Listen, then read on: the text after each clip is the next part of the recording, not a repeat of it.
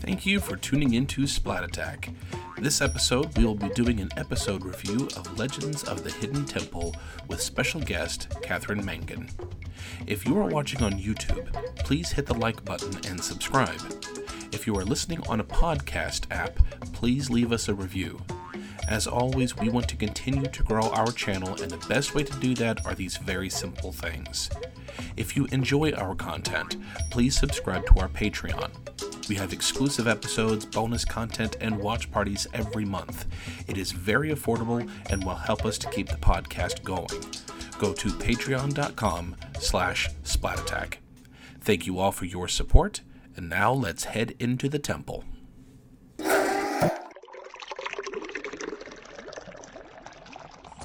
Legends of the Hidden Temple.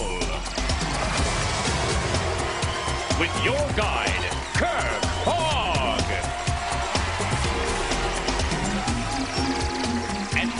is now.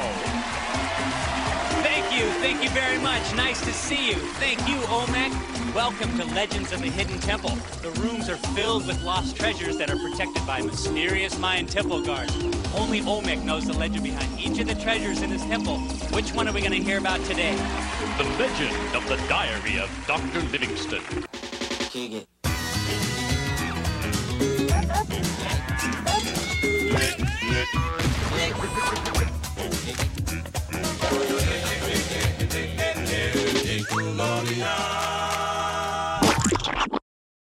Welcome, Slimesters, to Splat Attack, where we're taking it back to the Slimefilled past. I'm your Gackerific Legends co-host, Brett.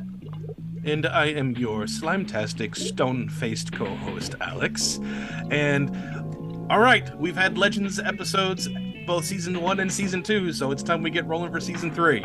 You know it is, Alex. I mean, we can't we can't go a season without talking about Legends. So here we are today, back at the Hidden Temple for some more action. And uh, what what legend are we going to talk about today? I'm kind of curious.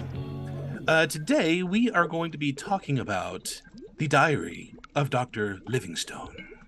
Ooh, exotic. And I mean, we had guests for the uh, last two episodes, so we've got to have one of the contestants of this episode. So, Brett, who is our guest today? well, looks like uh, Olmec is uh, lowering his gate and allowing, I think, a green monkey to descend the steps. Uh, so, who, who is here today with us to compete with me across the moat? Well, the legend is set, and one of these six teams will have a chance to retrieve the diary. Will it be the Red Jaguars? The Blue Barracudas? The Green Monkeys? Uh, hey, Brett. I'm Catherine Mangan. Um, the greenest of all monkeys. I don't. I don't um, not a flying monkey yet. Um, still after 30 years, but um, yeah, I'm so excited to be here to to reminisce on this with you guys. awesome. Well, we're happy to have you here and uh, compete with us through this Legends episode. Before we get into the Legends episode, uh, over on my personal Instagram, you had seen stuff. You had seen some of the pictures of other Nickelodeon shows, and you had commented on some of the shows you used to like. What are some what what connections do you have with Nickelodeon prior to uh, prior to being on Legends? What were shows you liked? What were some memories that you had attached to Nickelodeon? What did it mean to you? So the biggest thing um, was that I noticed when I looked at your page, the first thing that jumped out was welcome freshmen because um, so my dad was in healthcare development, which meant like I moved around kind of like an army brat, but we lived in Pennsylvania before we lived in Orlando. And like Orlando just felt like, oh my God, that's Hollywood. Like that's where the magic happens. And um, it just felt like this, you know, I don't know, dream place. And my dad and I had shows. We watched Full House and then we watched Welcome Freshmen every Sunday. And um, I think like most of the jokes I didn't even get because I was probably like nine or so at the time. But I'm like, this is hilarious. Oh my God. They're so amazing. These these these cool older kids. And um, but that was just like I barely remember anything about the show, but I remember just sitting there with my dad and like that being he's a creature of habit and so am I and that was our show and like how cool to have that But yeah, there were several others. I remember Ren and Stimpy and not being allowed to watch it. Mhm. So I'm Yes. like, Same here. Didn't stop me. I, I was like, I don't know if I was too young or if that just says how like shel- like sheltered or like how much adolescent prejudice my mom had against shows like that. But whatever, still funny. um, yeah, yeah. So a lot of fond memories. Yeah, I noticed that um, Welcome Freshmen appealed to a surprising amount of younger kids, and I think a lot of it just had to do with like the time slots in the afternoon, and somehow the school setting was relatable. Like I, I too remember watching Welcome Freshmen at an unusually young age, and I mentioned I mentioned that to uh, our guest Christopher Loban way back in episode three of our podcast about that. And uh, you know, it, I think it's just the school setting when it all comes down to it, and one of the episodes I remember most fondly is like the one where everyone's lips turned purple due to the frozen yogurt machine that they had in the episode. Yes. Is that a new shade of lipstick? Huh? Well, your lips are all purple. They are? Hang on.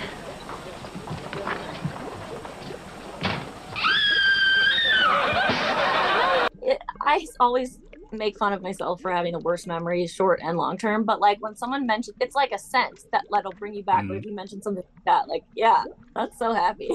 I don't remember who it was. I think it was Geoffrey Darby, but in the book Slimed, the oral history book of Nickelodeon, I think it was Geoffrey Darby, but he was talking about how they chose the setting and the age group that they were targeting uh, because adults they tend to rel- want to relate more with a younger audience uh, which is why you usually see uh, a lot of the adult shows where they're a little bit younger. And it's the opposite for kids. They're wanting to be older. So, this is why you had a lot of shows that were targeted to kids, but they were teenagers, like Clarissa Explains It All and Welcome Freshmen and, th- and uh, Secret World of Alex Mack. That they intentionally had the kids just a little bit older because that's what they're going to be going into. That's what they want to aspire to. So, it does not surprise me at all that you guys were into Welcome Freshmen at, at all. Oh God, and Clarissa. Oh my God, Clarissa was that was my sorry, that was my other big memory that I uh we watched that. My and my dad was always like she's so cool. And you know all the girls were trying to dress like her. And um and that was in Pennsylvania before we moved. And then when we moved to Orlando uh, my first summer there I booked or booked like I I got a part in a local play and um it was Gypsy and then um David Eck who played Clifford Spleen Herfin Spleen Herfer um was in the play with me and I just was like I love you so much. And he was like, dude, it's not that big a deal. Like I was just on a few episodes. I was like, you're famous. And I grew up watching you on television. And but like we're still friends to this day. Like he came to Kansas City and like visited me with his wife and his daughter. And like I'm like, I'm still best friends with Clifford. That's so cool. That's pretty awesome. Yeah, n- not many people can say that that they're you know friends with a TV star that they saw on television on Nickelodeon, nonetheless. Yeah. Yeah. See, this is this is why we love doing this because we get to learn cool stuff like this. It's so fun. Yeah. All right. Well, uh, going into legends before we go into the episode itself, what do you remember about getting involved with the show? Um, I think that my mom. So my mom, I never thought of my mom as like a stage mom, but she definitely was so much more supportive with my acting and and like just the kind of things I wanted to do. And so I think she saw a newspaper. She would always clip the newspaper, and um, I think she saw a newspaper ad for kids to go try out. And we lived like two to three minutes away from Universal Studios, so it was on a weekend, like a Saturday, and we went. And um, I had to go audition, and I was so nervous.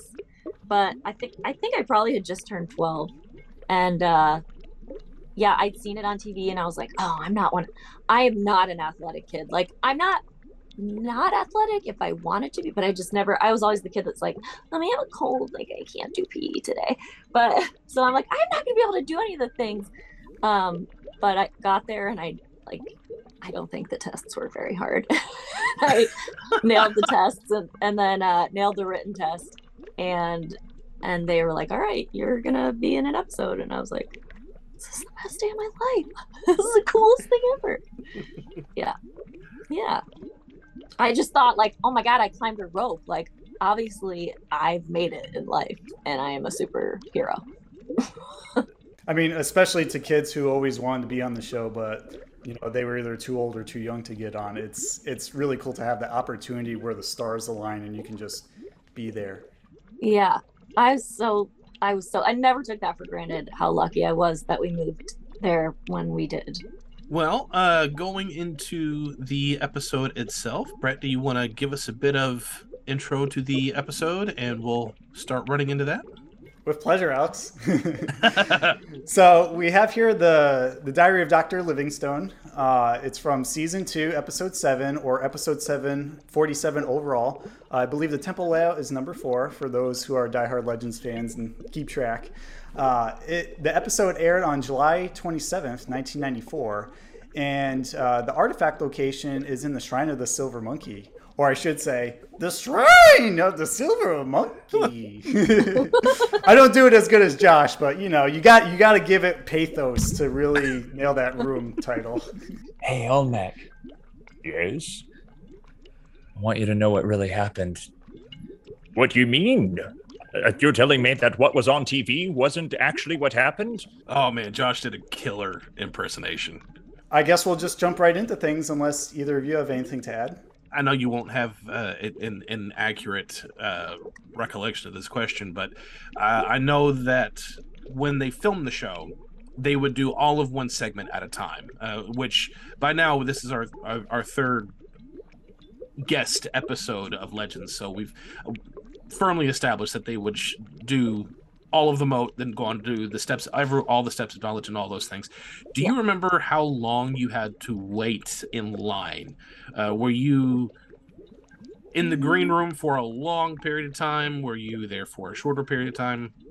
I um I don't think so. I remember well, I remember can I spoiler alert? Yes. I remember well, I didn't make it that far. So I remember it being sort of a short day and like being really down on myself for it. But um that being said, I think I got I mean, I think we were one of the first eps- I think they did a couple of episodes in one day. And um I think we were the first. So I was out of there in the af- like early afternoon. Um but so I don't remember being there that long. I, I remember just kind of like getting our stuff and being told stuff really quickly and then like it happening and being like, oh my God, this is real. Um, and I also remember seeing my partner and being like, oh my God, what a nerd. and then like watching it like now being like, oh my, oh no, they put the nerds together. yep. And guess what? I got glasses too, so Yeah. here's a nerd trio. like it's very clear what they were thinking. Yeah. What was it like being on the set? Um, oh man, that was that's something that like you can't I was trying to explain oh, my boyfriend's a skydiver and I keep trying to like he's like trying to recruit everyone to do it and I'm like it's not as scary as you think like when you jump out of the plane like your body it's so fast and it's like so different that your body doesn't even register what is happening and I swear that's the same feeling like after watching the show and never being like in Pennsylvania, never being like, oh yeah, I'm gonna move there and be on this show. Like not knowing you're moving to Orlando and then all of a sudden walking in and it was a huge soundstage. And it's just as like your adrenaline just shoots through the roof. It's magic. I mean, I I'm a sucker for stuff like that, but it really was just magical. Did you get a chance to um, tour the Hidden Temple at all before the game started or that you started filming? Not really. I mean, they showed us um like in front of it, but we didn't get to. I I was sad because I never got to walk through it or or anything like that. Yeah, because I know sometimes they do like tours to help kids get familiar with it before they do like the temple run and stuff like that. So I wasn't sure if it happened. Must have been people that made it further than I did, which I beat myself up for to this day. What season was Joe on? Uh, three. That may have been something they did afterward uh, to, Uh. to the, I'm I'm assuming that's probably uh, for uh, our slimesters who are listening, uh, because what Brett was talking about was we had a guest in season one who had said that prior to the show uh, filming, they walked everybody through the temple so that way everybody had a chance to at least familiarize themselves with it before they started actually doing the the, the episode. But with Catherine not being able to go through, I would imagine that's probably something that they had changed for season three, probably to help speed up the process of avoiding confusion and where to go and what to do and and um because you don't know who's going to win and Right. and you don't know um you don't want to take the time to set up everything again and then walk them through it again so i would imagine that's probably something where they just walked everybody through like a bus uh, uh for the day Mhm. at least hypothesis It is also 100% possible that they did, and I have no recollection of it happening. That's fair. but I, I don't think it happened. I can very sort of safely say I don't think that happened. Did you did you watch the show on Nickelodeon before appearing on it? Yes, I did. I did. Yeah. Uh, The only thing I remember about when I was watching it was because I guess it would air after school. I don't know. Was that when I remember going on set and being like, I really don't want to make it into the temple because, like, what will happen? Because I was terrified of the guards. Yeah, they're scary. Freaking terrified. And i would have like nightmares about them. And i was just like i don't think i could do it. So i'm not i'm not a haunted house person. I mean it's like the last i i mean i feel like everyone loves that. And i'm just like nope. Hard pass. You guys have fun. And i and it was like they're they want me to be in a haunted house and they then try to win and do puzzles like what is wrong with them It's But- funny you it's funny you mentioned that because when they're like workshopping and prototyping the the game show, they consider this to be like a haunted house that you would romp through before it turned into like a, a jungle temple. So uh, there's a little like connection there. yeah it's that's exactly what it seemed like to me and i remember like but i remember the slides and thinking that was cool and like blocks that you could like just burst through like if it, you thought it was a wall and yeah Yep, that was between the the dark force and the mine shaft. You can just like punch through yeah instead of having to like hit an actuator to open a door.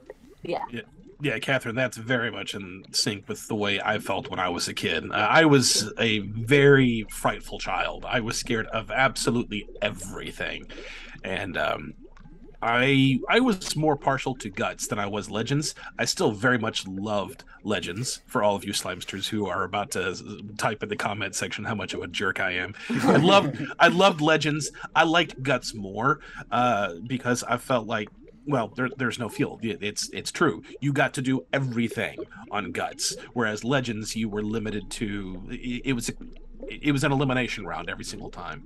Uh, but i knew that if i was ever going to get to be on a show one i wanted to be on guts because i get to do everything. And also i don't have temple guards who are going to jump at me if i happen to get through the temple. And that that terrified me. I didn't want to do that. I'm like I i'm 12 i'm too young to die. Too young to have a heart attack. I don't know if you gotta watch your words, Alex. They might follow you into the extreme arena and chase you up the aggro crag.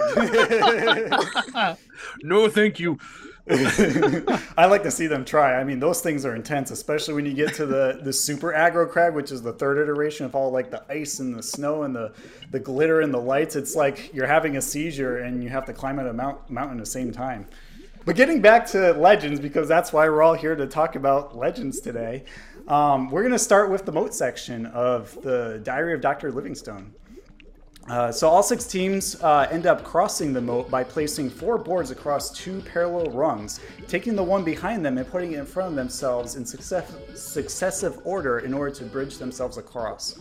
Um, and I thought this was pretty creative because it required a lot of teamwork, a lot of thoughts, and you had to definitely not rush this because if you missed a board, straight into the, the moat pool and you had to dig yourself back out and try again. Uh, so slow and steady definitely wins the race here. And as it turns out, when we go through this, uh, it happens a lot faster than you'd think. Uh, Green Monkeys actually crossed first at a minute seven seconds, which Catherine was a part of. So congratulations for uh, being the front runners there. thank you that we Yeah. were very proud of ourselves Um, I'm, I'm going to mention the other teams, and then you can talk a little bit more about that segment. Uh, so the Blue Barracudas were in a close second, actually, uh, with a minute and nine seconds, just two seconds behind. And then we had Silver Snakes in third with a minute 10 seconds. And then finally the Purple Parrots at a minute 14 seconds. So they're all neck and neck, all down to the wire. Yeah. And it came down to just milliseconds of like running to that gong and hitting it in time. So, what do you remember about doing the moat? Um, I vaguely remember like a little bit of arguing and being like, I don't know if we're gonna get along that well. But um, because we were, he was really quiet. I don't even remember his name. That's terrible. I feel like such an old lady right now. Um, but I, he was really quiet, and then, but then I think he talked more during that, and and we sort of like made the pl- like knew right away by just kind of looking around us that slow and steady was absolutely the game plan. Um although it did like it felt like it took forever. I do remember that. And then i remember going back and watching it now and being like oh my god that was so fast. But it felt like it felt like the longest thing at the time like we're never gonna make it.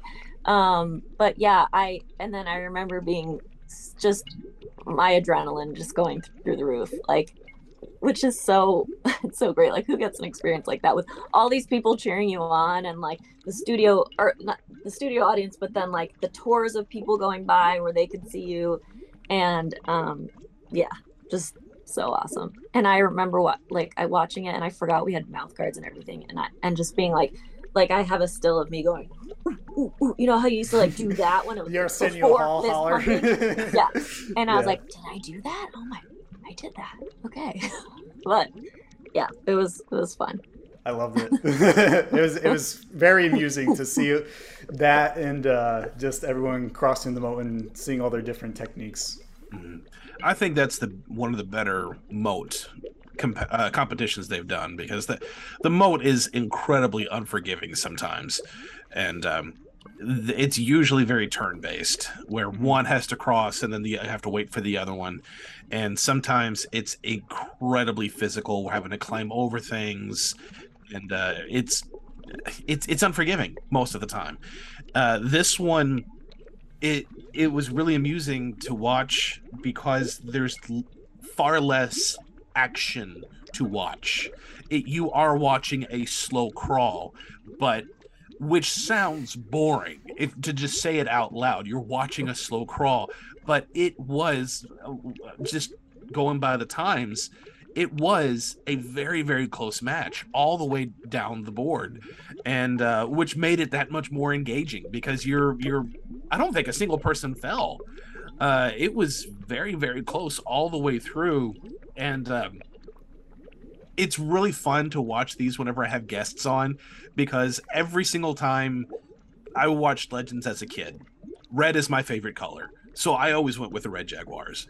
But uh, now, anytime that we're having a guest and I'm wanting to rewatch the episode, now all of a sudden I'm focused on that guest. And it's like, oh come on, come on, come on, come on, come on, come on. I know you, You get there, but come on, come on, come on, come on, come on. Aw. And it's, it's really fun. It's it it's so fun. It's so fun. But it, that I, I love the teamwork aspect of this because you you're both going at the same time, and uh, and you have to communicate and you have to plan and you can't go quickly. Uh, you you do you're gonna slip and fall. Uh, this is one of the best, if not the best, moat layout comp- competitions that they've done. Yeah, and it still keeps things high stakes because of how delicate you have to be, which is very atypical of a moat crossing. I mean, from my memory, you've got lily pads you have to cross. You have to slide across like slippery uh, pathways. You have to like do like rope bridges over and like across. I mean, all sorts of different maneuvers. But this, it's it's very team focused. It's very take your time, do it right, and also because everyone's equally good at it, you're you're just sitting on the edge of your seat you know, seeing, "Oh, who's it going to win? Who's it going to win? Is it my team? Is it my team?" It's like watching a, a horse race or something. You know, just betting for your color. Yeah, I remember it not, like having no idea that we were in first, just hearing lots of loud noises and being like, "This is a disaster." But I, I, I was so happy when that ended up being the challenge because I was a ballet dancer, um, pretty much just up until I was that time, like 12 or 13, but I um, had done it since I was very, very young. So the balance was like, oh, I was like, I got this. That's the, I may not have the arm strength, but I have the balance. So Do you remember the prize that you won for crossing steps knowledge, or was that for the the contestants who didn't make it? I, I don't, I was trying to think of that and I, sh- I should have watched the whole episode through again before I got on with you guys. We got a great gift for him, and here's what it is.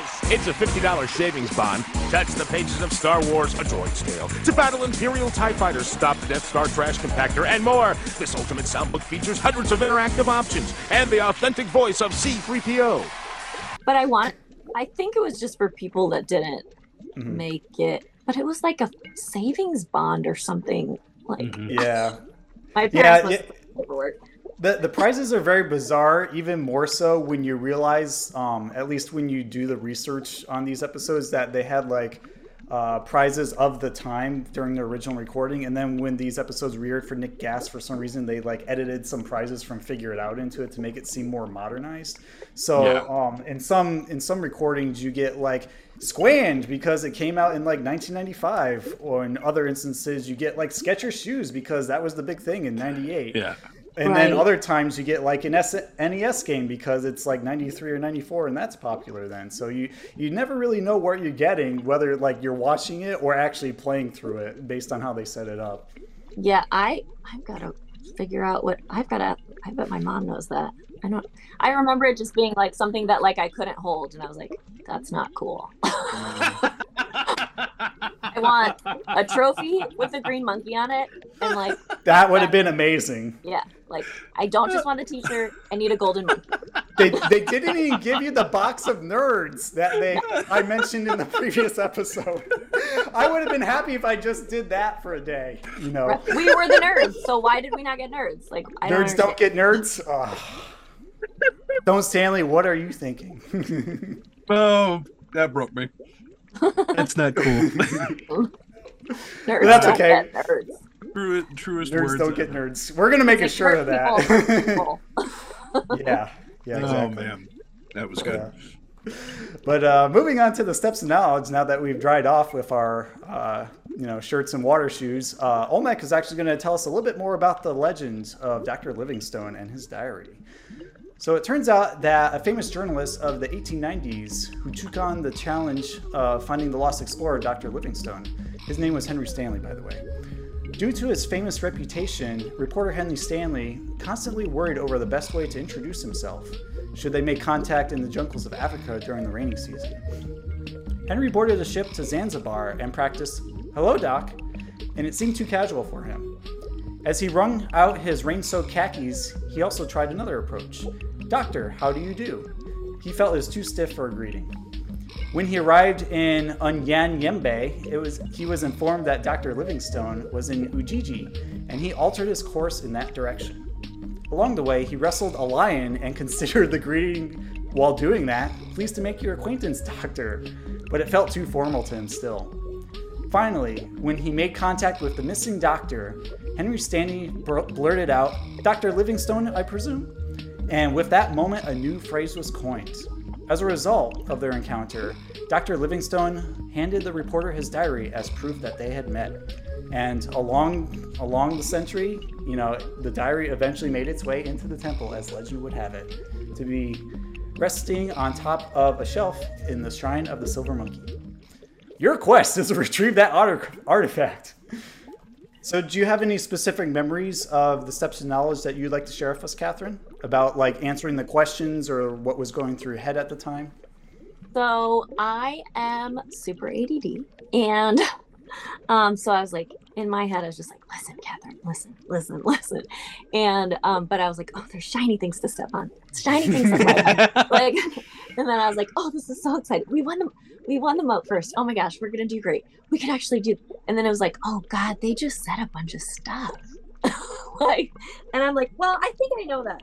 I think I maybe know that, anyways." But um, but yeah, no, I and then when they started asking the questions i just remember being like oh my god i heard nothing but uh i i don't rem- i remember i think we got the first question but i also am like i thought of this the other day because i think you had asked for me to hop on with you guys and uh my work and I we did like a team bonding thing and there's these battle rooms. Um so we did a game show battle. Oh, that's And- cool. Yeah, they're really cool. Apparently they're popping up everywhere, but it was um it's so cool. You have your own host and like producer and you get to do play all these games. But I remembered very quickly about myself that like I'm I I'm like fat fingered. I'll be like, I know the answer. like and I I don't. Like I or I, it won't come out of my mouth. And I and I feel like I can't remember if we were both like I don't remember if he ended up hitting the step first and like us not knowing or what happened, but I just remember being like oh my god, like all the energy draining out and being like I I failed. Like I really failed. Mm. Um but yeah, I think it was the second question or something. I, I remember hearing one about like I, I don't recall all the questions either, unfortunately, because little prep time, uh, short answer. But I did remember like one of the answers had to do with like National Geographic and it not being National Geographic. I'm like, oh, if he just waited like two seconds, I think he could have gotten it. Yeah. So uh, essentially, what happened uh, was you, you should be proud of yourself, Catherine, because I think you you only got to answer one question, and you got it right. okay, good. I do remember Uh, one being right. And then the second question, uh, it, it was it was close. Uh, as in the timing was close Yeah. because every person who stepped on it you two were going for it and they got it just a fraction of a second before you did so you you were all trying but the second question that the green monkeys got to answer he answered and he answered Mm. correctly you you both got to the final rung before the, the being one of the two and then the third question that you both rang rang in on he rang in and that was the one where uh, Olmec starts to give the three options, and he goes with option one before he got through all three, and and it was the incorrect one. And then the the other team listened for the rest, and once they got that second one, they rung in and got the second. So you can blame him. It's his Oh, fault. that's right. That's right. You it was did your part. I did. I did. Yeah. Yeah. Thank you guys. I just remember going home. I think my aunt was in town and like wanted to spend time with me, and I was like, I need to be alone in my room. And I was just like, in my, uh, I didn't wouldn't take my t-shirt off. You're still a Green Monkey in our hearts. Thank you. Thank you. like I just am such a sore loser. I just I beat myself up for I that that has not changed. But um yeah. It's so funny to look back on now and be like, what an amazing experience. Like and you just moped. so Well, mad. I would it's have been the easier to same look way. at it, you know, looking back then, like being in it. I can Yeah. understand your feelings for that. Mhm. Um, would you would you go on Legends again if you had the opportunity for whatever reason? Like maybe if they ever did like the reboot again. Thousand and one percent. Like I would love that so much. That would be amazing. the Green Monkey Trio right here. We'll, we'll have we'll have Josh come over. He'll be Olmec for us. there you go. Yeah, we'll have our own home version. We don't need millions of dollars. We can make it with like cardboard boxes and shoes on bed banisters. we can make so- it work. So here's what we're gonna have to do, Brett. Uh, okay, for for all of you Slimesters who are listening, one of the personal goals that we have at Splat Attack is to get at least one contestant who was on every one of the teams. Uh, we we would just just because we, we know their stories are going to be similar, but you know we're completionists. We we want Yep. to have at least everyone. So once we have at least one from every team, we're gonna have to see if we can't find a way that we can get everybody together in person and have our own uh, Legends of the Hidden Temple Yeah. uh, battle um, among all of them. Do, do an at-home version. Well, the 30th anniversary is coming up in 2023 of fall. So when we get around to that time next year for season five, that'd be a perfect opportunity to wedge that in there. Let's do it. Have all of our Legends guests come back for that. That'd be amazing. And Yeah, and yeah. get Kirk and uh, D. Bradley Baker if possible. Yeah, and if we can't, if we can't, which would be awesome if we could, but I know I know Josh does a killer Olmec, so he'll be our Olmec if we can't find uh if if we can't get the two of them. But still, that would be fun. That'd be a lot of fun. it's it's high optimism, but we'll make it work. I, I did note that the consolation prize this round, I think this is for the, the newer version, not positive. Um, but it was a $15, 50, sorry, not 15, 50, 50 dollar savings bond for Star Wars A Droid's Tale, which I thought was a very weird prize. Like, why would you need $50 to buy a $5 young adult book? I think that was the I think that was the original run because that was not anything to do with um uh Phantom Menace.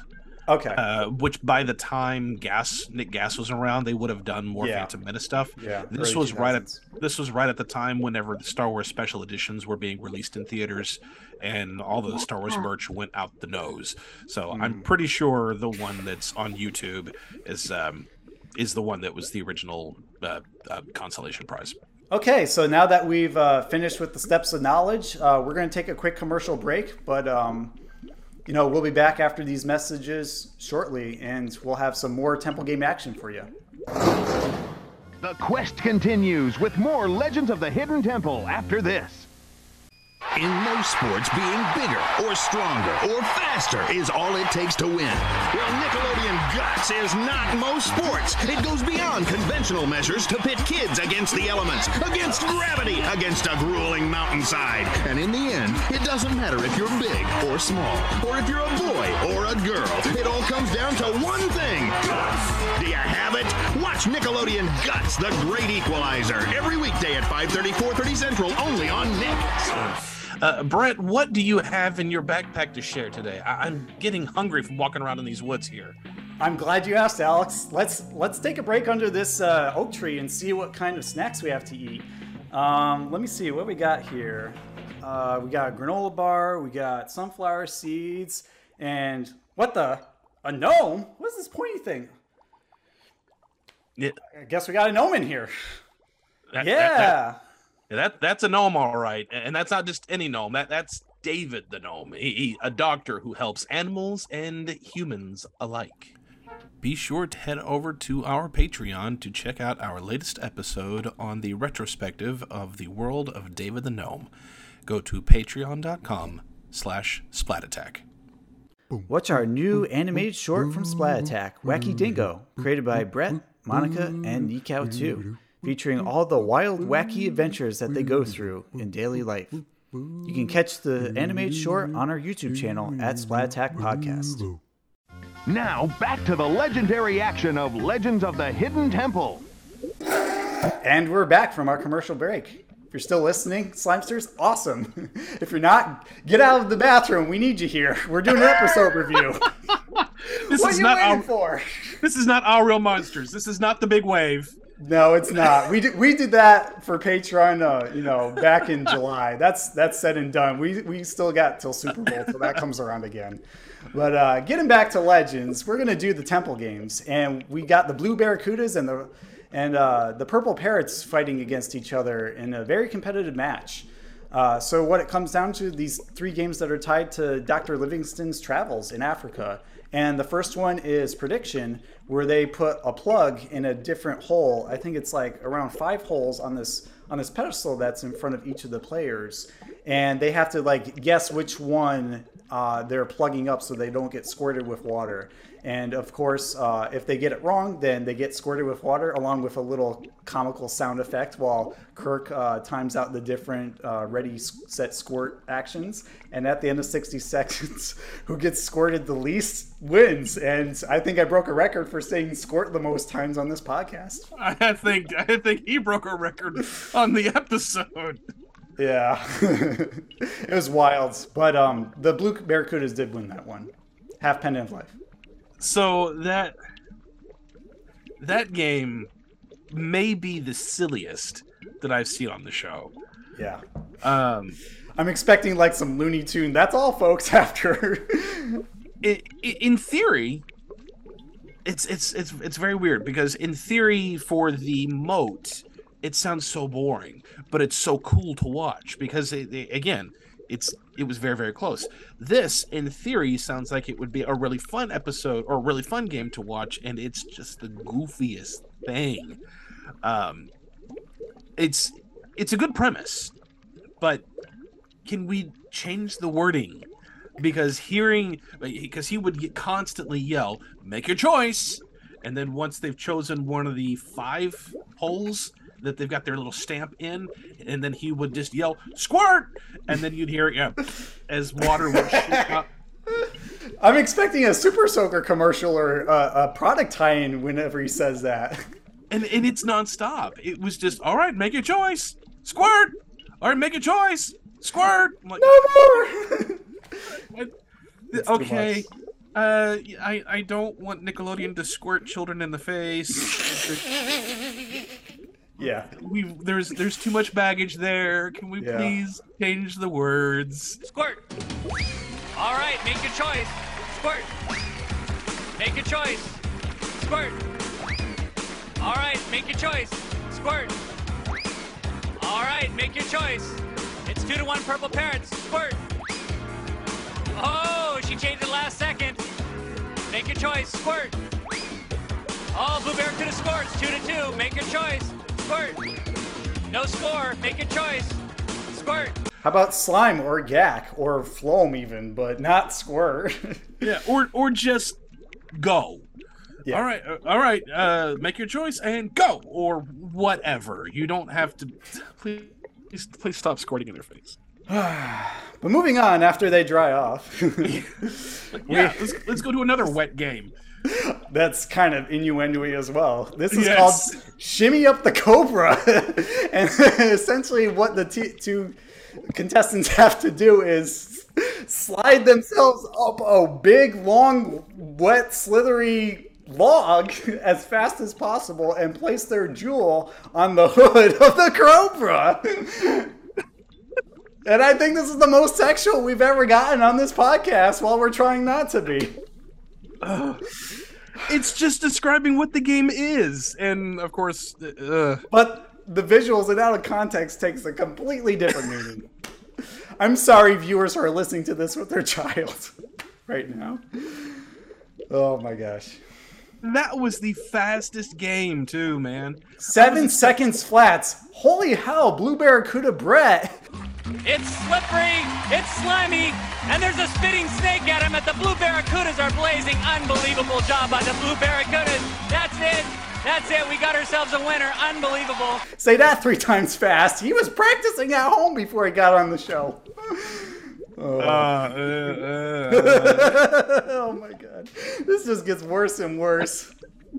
But that was that was a fa- I don't think I've ever seen a, a competition round uh, a temple game go that fast. I mean, he went from s- s- beginning to end of that competition in seven seconds. That was amazing. I was. I was expecting him someone to slip. I mean, that's why they have the water sprayed onto this uh, obstacle To make it harder, yeah. because they're going to slip off and they have to go back to the start and, and nope nope dude dude was spider-man he was not slipping off of this thing and it was uh it was very impressive But uh, yeah, after we cool off from uh, shimmering up cobras and plugging squirting holes. oh my gosh. Oh my gosh. Um, uh, we have to re- we have to do a very non-sexual uh, temple game to round things out. Um, Blue Barracudas won the second round, by the way, obviously, as we mentioned. Um, yes uh, they have to reach the checkpoints by doing a wall climb where they have to essentially work with their team members uh, to catch like balls being slung at them and they have to like slap it onto like a velcro mouse pad on the wall four times as they make their way up there's a lot of ball slinging going on here are you are you looking for these on purpose now uh, half and half uh, Oh, and uh, Brett lost control on his way up. I thought that was hysterical. Oh yes oh he was so close too Yeah, he was just dangling there for like the, the last 10 seconds, and the, the purple parrot tried to get up a little bit further, but he got caught halfway. So, you know, it was it was surprising to see this was um, you know one of those episodes where it's just like one team dominates, and they they cleared house with all three events and got a perfect two pendant uh, inventory for the temple run. yeah brett really killed it for this uh competition uh tabitha was a was a great shot Uh, I mean, they they, they kind of went everywhere, but I mean, she got them to him when he was ready for them to Yeah. be delivered, so he could put that on the little Velcro pads. And he had good footing. He was up to the top in no time flat, and and then right at the very top, he had lost his footing and actually knocked off one of the Velcro balls off of the pad. And then he spent a little while trying to get another one to put back up there. And Kirk Fogg was like, "No, no, no, no! You got that one already. You got that. It's it counts. Go on to the next one. Go on to the next one. Go on to the next one. Okay. Oh, okay. Okay. But uh, but again, you're you're dealing with the music and the crowd yelling and, Yeah, and it's all it's a lot of information to take in in that it is span of time. Blue Barracudas can go all the way to Ujiji. You already scored on Uyambi. Go up to Ujiji. Blue Barracudas can go to Ujiji. It is, but either way, he didn't get that last one, but he did get enough of a lead that they were able to get that final pendant. But either way, the Blue Barracudas they they floored it all three Temple games. Yeah, good going, Blue Barracudas. Uh, but of course, we saved the best for last because we got the temple run next. and uh, after Olmec gives his brief rundown of a path that you could take to maximize your, uh, you know, your time getting the artifact and getting backed, um, essentially Tabitha just, you know, had a strong start. She went through the crypt. She descended into the pit, leading her into the throne room. Where, as she was turning around, the temple guard kind of came out of the closet, you know, the door from the swamp, and went like booga booga booga booga, and she was slightly fazed. I mean, I think she knew what she was getting into, and then just handed him the pendant, and then, you know, she continued into the swamp. Um, I, I, like that she climbed up the like the the cargo net to the top uh, to try and get into I think the king's storeroom above because that that like connection between the upper and the lower rooms for that particular set isn't utilized that often. It was utilized uh, a couple times uh, amidst the season one episodes, but by season three, when they just had the jester's court room, they took that ladder out leading up to it because they found that most contestants either you know couldn't think of using it while they're doing their run or you know maybe the door just had a hard time opening up for them because they had to control a lot of actuators on a on a switchboard uh, off camera. So you know it's it's always fun when you see little things like that that you look forward to as a legends fan. And you know when that didn't work she just you know dove headfirst into the middle door leading to the dark forest. And of course you know kirk Kirk had the foreshadow that ooh, there may be a temple guard hiding in the tree, and then of course, you know, she looks at it, and then it's like, "Come here, kid," and then she's not even faced. She doesn't even go into its arms. She's like, "Okay, fine, I guess I'm out of here, whatever." and then, you know, with with about like a healthy two minutes left on the clock, you know, Brett, not me to clarify, uh, 90s Brett, that's older than me. Um, he he just booked it, retraced her steps, and you know got there with ample time. And I thought he made this weird mood after he tried to go up to Shrine of Silver Monkey by using that shortcut in there. He actually put the key back into the Forest Spirit's mouth, uh, which I've never seen any other contestant do before. But I guess you know he didn't know where else to put it other than in his pocket. Uh, busted through, took his time going up the mine shaft, which you know if you're a Legends fan, you would have expected them to take the shortcut ladder leading to the shrine, but it's fine. Um, he ended up in the Viper's Nest. He ended up pulling all three snakes out, getting the rubber snake out of the last one that was closest to the mine shaft. And, you know, with, yeah, with, uh, with like a healthy 50 seconds left, he managed to reach over, grab the diary off the shelf of the Shrine of the Silver Monkey while he was still entering the room. And then once Kirk said, he's got the diary, you know, Brett just booked it straight out. He went across King's storeroom, up the observatory, and then took a detour in Medusa's lair for some reason. But I, I think, you know, he was trying to get like a, a personal best where he literally went through every single room of the temple on his way out, which only a couple other contestants have managed to do uh, in the show's history. And then, of course, you know, jump into the pit, make it through the ledges, and you know, with a jubilant leap off the steps next to Olmec, he made it with five seconds on the clock. And, uh, you know, it was a victory temple run. Team effort, you know, pretty standard. And they got to go to Smuggler's Notch in addition to, uh, you know, earning them both uh, Magnavox portable CD players and uh, Schwinn Z flash bikes. So, you know, things that 90s kids would want. What do you What do you think about this temple run, Alex? I actually had to look up to see if Smuggler's Notch is still a thing. It still says it. Okay, so apparently Smuggler's Notch is still a thing. Uh, and I was thinking when they advertised it in the show, because the Smuggler's Notch, the America's favorite family resort. I'm like, Smuggler's Notch, Vermont, America's favorite family resort. It's in Vermont, though. according to who? And it still says it. I pulled it up on the. I pulled it up right now, and it's still the tagline: America's family resort. Like, in the best vacation value for family fun. Like. This episode was not sponsored by uh, Smuggler's Notch. I'll have to ask my relatives about it because they live in Vermont. Uh, I wonder if they've been there before. But I who who's heard of this? No kid has no kid has heard of this, especially in the night. I'm 36. I still didn't even know what this was. But uh, but no, the the temple run itself was really well done. Um, it did it the spirit inside the uh, Dark Forest did make me laugh. Uh, for those of you who who can't are, are just listening, uh, usually when the, the the tree, the Mortal Kombat tree, comes to life and captures the kids by wrapping the arms around the kid, that's not what happened this time. It, it would be like if you had pool noodles for arms and then just wave them up and down. That's pretty much what happened. Uh, where you just see the hands just come up and that's about it. And the, they, they oh, I guess I'm scared now. Oh no!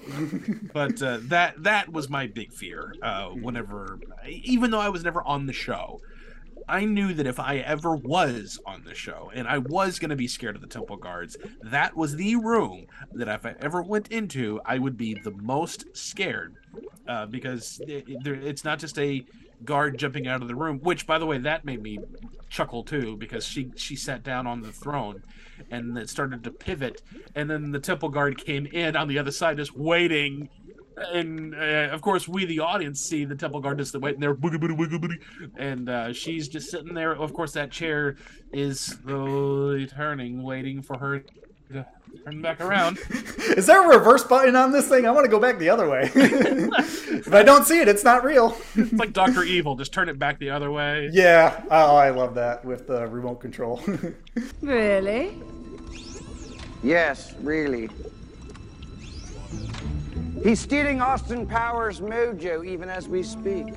Really?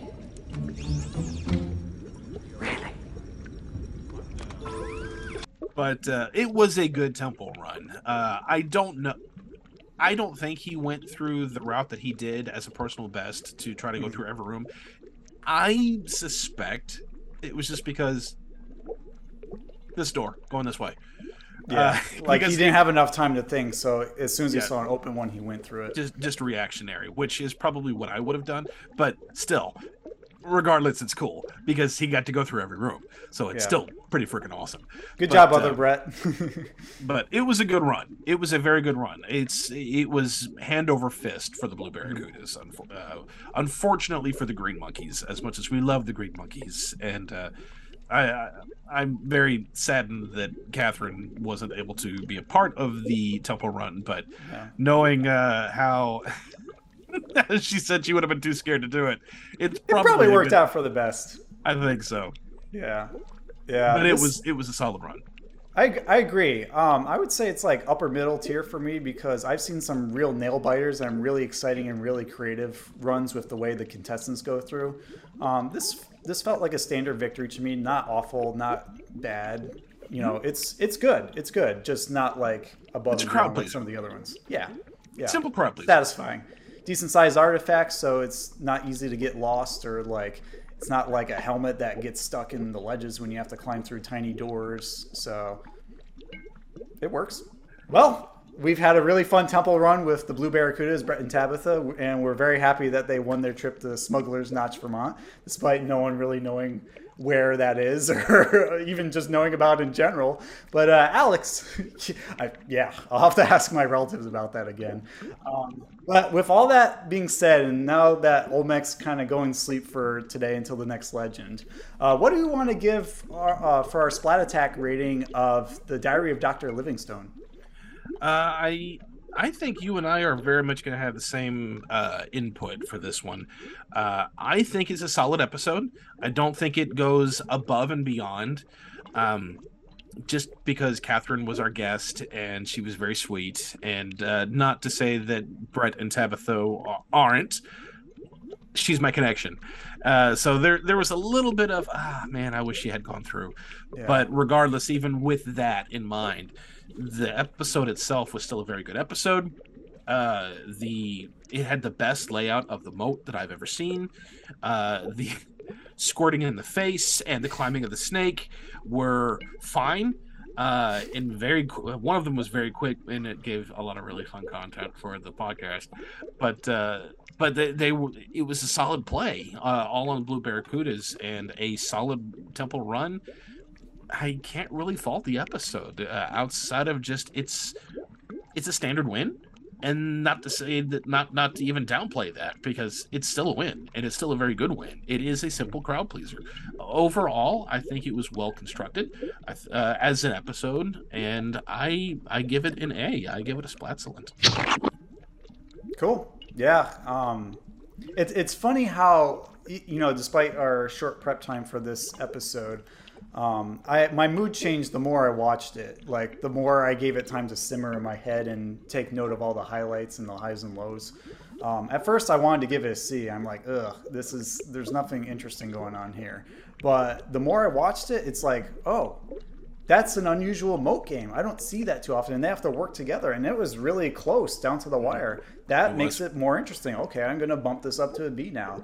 Oh wow, that kid went super fast on that uh, that like Cobra log temple game. I've never seen that happen before. Oh, let's bump it up a little bit more.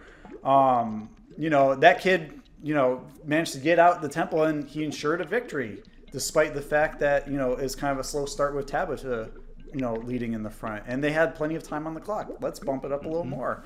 So I think I'm going to give it a Splatson as well because the more I watched it and the more that I took in, yeah, there's really nothing I can knock it down for. Yeah. and it had a lot of unique things that helped support it up more. Mm-hmm. Yeah, I, I think this would be one of those underrated episodes. Yeah, it's it's definitely lesser known among the Legends community. Like it's not one of the memorable ones that some of the other other people mention when I talk to them, or even in our 20 most memorable uh, Temple Run episode from season one. But it's still it's still a solid offering, and anyone Yeah. who does And- watch it for the first time would enjoy it. And and our top twenty uh, tem- memorable temple runs again. It was just Out of because they had- 120. it, it was just because that they there was one very specific thing that was very out of the norm, uh, both good and bad. Uh, in this episode, it's it's a solid episode. Uh, there Yeah. wasn't anything in it to put it into like the S and above category of wow, this is incredible, or even down the low, like oh gosh, this was terrible. it was it's a solid, good episode. Uh, I, I mean, I would put it as what what would be a good analogy? Maybe like the Crimson Clown of Are You Afraid Yeah. of the Dark? It's it's it's not one of the highlight ones, but it's one that deserves more recognition. yeah, great but not amazing. Miss Catherine, how? Uh, yes, you beat up on yourself. What was it like when you had to go to school and tell your friends that you were on Legends, and and then to see that you didn't make it that far? Um, you know, I think that was the weird thing. Like, um, I came there from Pennsylvania, like so gung ho. Um, about so I came in the middle of sixth grade, and then that would have been the summer after sixth grade, and um, so I think it was just like there weren't that. That's what was weird. There weren't that many people that I knew at all from school that were on it, and it was in the summer, so I was like, I don't have to face anyone. But like, no one cared at all. so I think there were just. I feel like there were just a couple of people maybe that I saw, and like some of them didn't make it through the audition. So I was like, well, I did that. So, but yeah, that's all I remember. I I get over things really quickly too. Cry my eyes out, and then I'm like, hey, let's go get some ice cream, and then totally forget about it. I'd be the same way. I love ice cream. Oh, um, did you keep in touch or interact with any of the other contestants like before or after the show? No, I mean it was just like a bunch of handshaking and like I think maybe I hugged my partner. And that was it. Just kind of formal greetings because you didn't get much time to know them. yeah. So before we wrap up the episode, because uh, Catherine is Legends of the Hidden Temple is not the only tie-in that Catherine has with Nickelodeon. What is uh, one of the other tie-ins that you have with Nickelodeon? Um, well, I am proud to say that I played the nerd in Kenan and Kel's class on Kenan and Kel for three episodes. I was Janet, the nerd. Really obnoxious nerd that always wore short skirts for some reason. I don't know.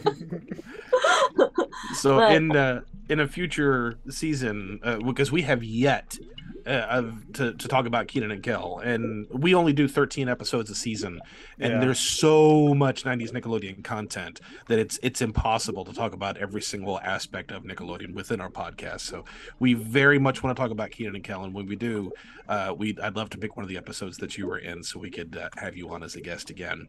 Yeah, and it just came on Netflix, so I'm so excited. Like, it's all new people are coming out of the woodworks being like, "You were on Kenan and Kel," and I'm like, I still find it crazy that now everyone watches this. Yeah, there's a new resurgence of nostalgia for everyone, especially people who have kids that watch 90s Nickelodeon with them. It's like we're introducing a new generation, so it's like renewing its, uh, you know, magic and wonder that it had back in the 90s. yeah, yeah. It's I I just I feel so lucky that I was I got to be a part of any of this growing up. Like, just really magical. Well, we're very we're lucky and thankful to have you here today because you were just a delight to talk to. I wish I wish we could talk to you more about this. well, before we get into our Legends theme segment, let's uh, take a trip to Camp Anawana and get some letters from Mona's mailbag because we have not one but two reviews uh, fresh off the boat from Mona. These for you. So today we have uh, GQ1221 uh, who recently wrote us a review, and his title is 90s Nick Forever, five stars. Love Brett's artwork and both him and Alex's knowledge on Nickelodeon. Growing up, I never had friends to share my love for 90s Nick. Kenan and Kel, Doug, and Hey Arnold are my favorite shows. Love the interviews with the creators and the cast members from our beloved shows. You guys are the best! Keep it going. And then gives like a little fist pump with us. Thank you, GQ1221. We really appreciate the kind words, and we are glad that you connect with our podcast. Alex, what's the other review that we've got? Yes, our second review comes from Breakman X with the title Your Childhood in a Podcast. Breckman X writes, So much has already been said, but this is a phenomenal podcast and one that is an absolute love letter to those who loved Nick in the 90s. Listen and bathe in the nostalgia. The way Alex and Brett bring all of the original people back is astounding. Thank you so very, very much.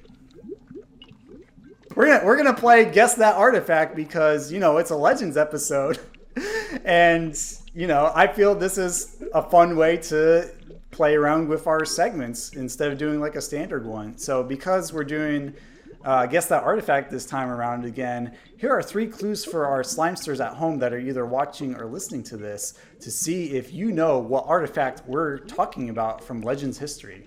And if you do figure it out and you're the first one to email us or DM us with the correct answer, kind of like Matt Gordon did in season two when we mentioned the metal beard of the Egyptian king in episode 22, we will send you either a Splat Attack shirt or mug. So if you want to tune in, that's an incentive for you to engage with us. so here are your clues, and we'll show you this, uh, you know, blacked out artifact on the screen to give you a hint of uh, what it could possibly be. Uh, your clues are number one, no business like snow business on a mountain peak. Clue number two, a warrior's favorite dessert, so the legend says. And clue number three, a contestant who lost their way by slithering through a dark forest.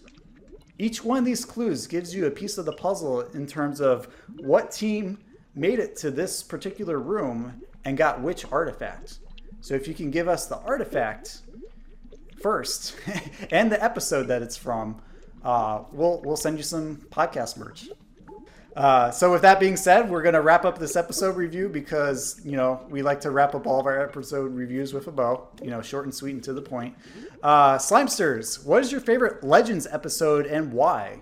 We know you're out there. We know you have some that you'd love to share with us that we haven't mentioned yet on this podcast. So DM us on Instagram at Splat Attack Podcast or email us at splatattack2021 at gmail.com. You could even mention it in our comments of the YouTube channel, Splat Attack Podcast as well. You know, however you can co- connect with us where we're most active, we'd love to hear from you. It's it's always a treat. Or an episode that you think, much like this one, is an underrated, solid episode. Yeah, or if you want us to do an episode that you haven't heard of and we can put it in our schedule. You know, we can feature your answer in a Mona's mailbag segment, generate some hype, and anything goes for our fans. We could make it happen. Uh, I know in particular, I'd love to have an orange iguana and purple parrot on the show still. Uh, so that would be a real treat for us if we can collaborate together, you, the listener, audience member, and us, the podcasters, to you know work some temple magic.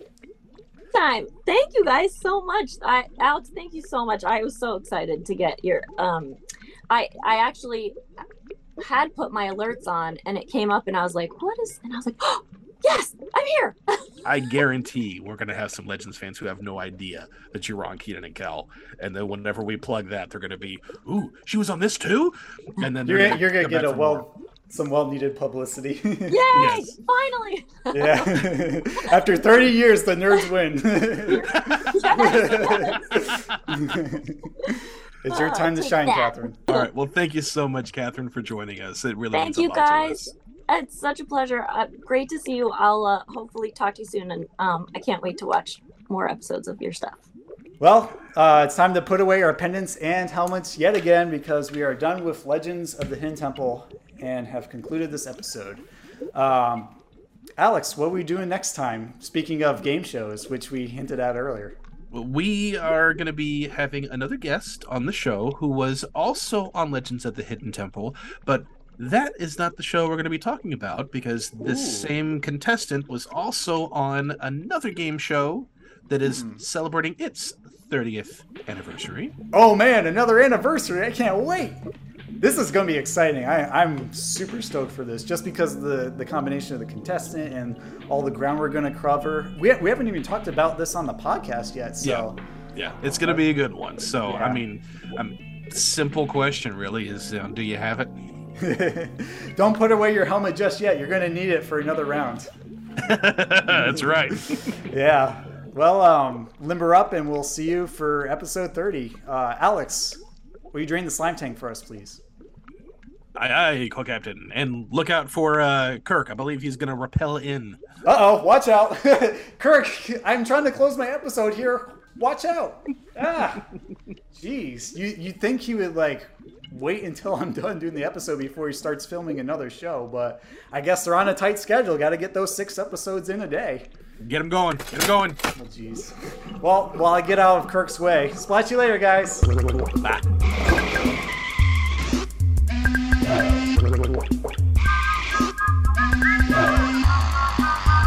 Reprise the theme song and roll the credits.